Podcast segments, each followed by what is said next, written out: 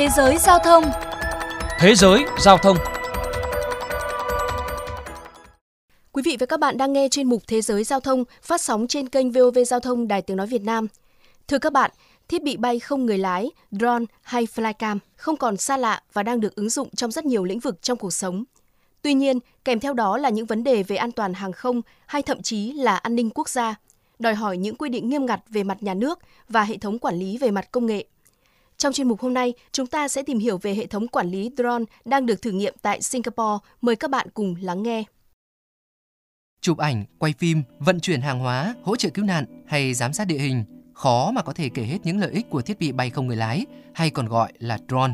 Tuy nhiên, sự phổ biến của chúng cũng là một con dao hai lưỡi, làm dấy lên nhiều quan ngại về mặt an toàn hàng không, sự riêng tư và việc sử dụng drone vào những mục đích bị cấm và nguy hiểm cho xã hội. Một vài vụ việc điển hình có thể kể đến như sự cố tại sân bay Gatwick của Anh vào ngày 19 tháng 12 năm 2018 khi một chiếc drone không rõ chủ sở hữu tiến vào không phận sân bay khiến nơi này buộc phải ngừng hoạt động trong 36 giờ đồng hồ. Sân bay Changi ở Singapore cũng hai lần gặp sự cố vào hồi tháng 6 năm 2019, làm chậm 55 chuyến bay và 8 chuyến khác phải thay đổi lịch trình bay.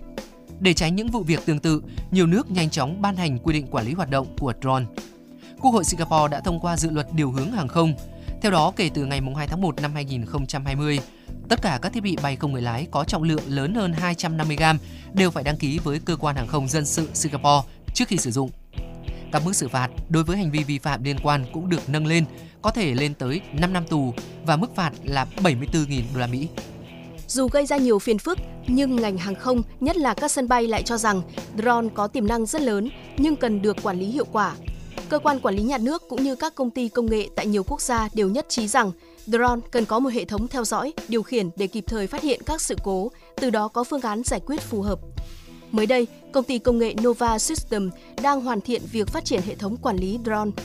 Theo đài CNA, hệ thống này có thể tự động theo dõi, điều khiển, thậm chí là điều hướng các drone thuộc quyền kiểm soát để tránh va chạm với chướng ngại vật hoặc tránh bay vào không phận cấm. Ông Sanjay Surek, trưởng phòng phát triển kinh doanh của Nova System chia sẻ. Sau khi lên kế hoạch bay cho một chiếc drone, hệ thống sẽ tự động tính toán xem liệu đường bay của chiếc drone đó có phù hợp, an toàn hay không. Hệ thống cũng tự động đưa ra cảnh báo khi phát hiện một chiếc drone gặp sự cố hay đi lệch đường bay, đồng thời dự đoán hệ quả mà sự cố có thể gây ra. Đại diện của Nova System cho biết, hệ thống này đang trong quá trình hoàn thiện và sẽ sớm đưa vào thử nghiệm thực tế trong thời gian tới. Trước đó, đội ngũ phát triển đã thử nghiệm vận hành 500 chiếc drone cùng lúc trong môi trường ảo. Lần thử nghiệm thực tế tới sẽ diễn ra vào tháng 3 với số lượng drone hạn chế hơn rất nhiều, chỉ 6 chiếc tại vịnh Marina. Ông Ryan Lee, giám đốc điều hành Nova System chia sẻ. Lần thử nghiệm thực tế tới sẽ giả định tình huống một chiếc drone phải vận chuyển hàng từ đất liền tới một con thuyền. Trên đường bay dự kiến, hệ thống quản lý sẽ phải tính toán, điều chỉnh đường bay để tránh các drone khác. Ngoài ra thì chúng tôi cũng sẽ thử nghiệm một số tình huống khác như là điều khiển drone hỗ trợ cứu nạn và theo dõi thực địa. Bên cạnh đó, ông Ryan Lee cho biết thêm, qua lần thử nghiệm tới, công ty hy vọng cơ quan chức năng Singapore sẽ có cái nhìn đầy đủ hơn về drone, qua đó đưa ra các quy định, chính sách quản lý phù hợp. Hãy tưởng tượng rằng trong tương lai bạn có thể đăng ký với cơ quan chức năng để thiết lập một đường bay cho drone phù hợp với mục đích sử dụng của bạn mà không phải quá lo lắng về tính an toàn.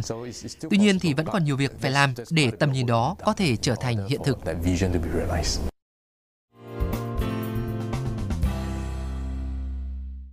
Thưa các bạn, những năm gần đây, số lượng drone tại Việt Nam đã tăng lên rõ rệt.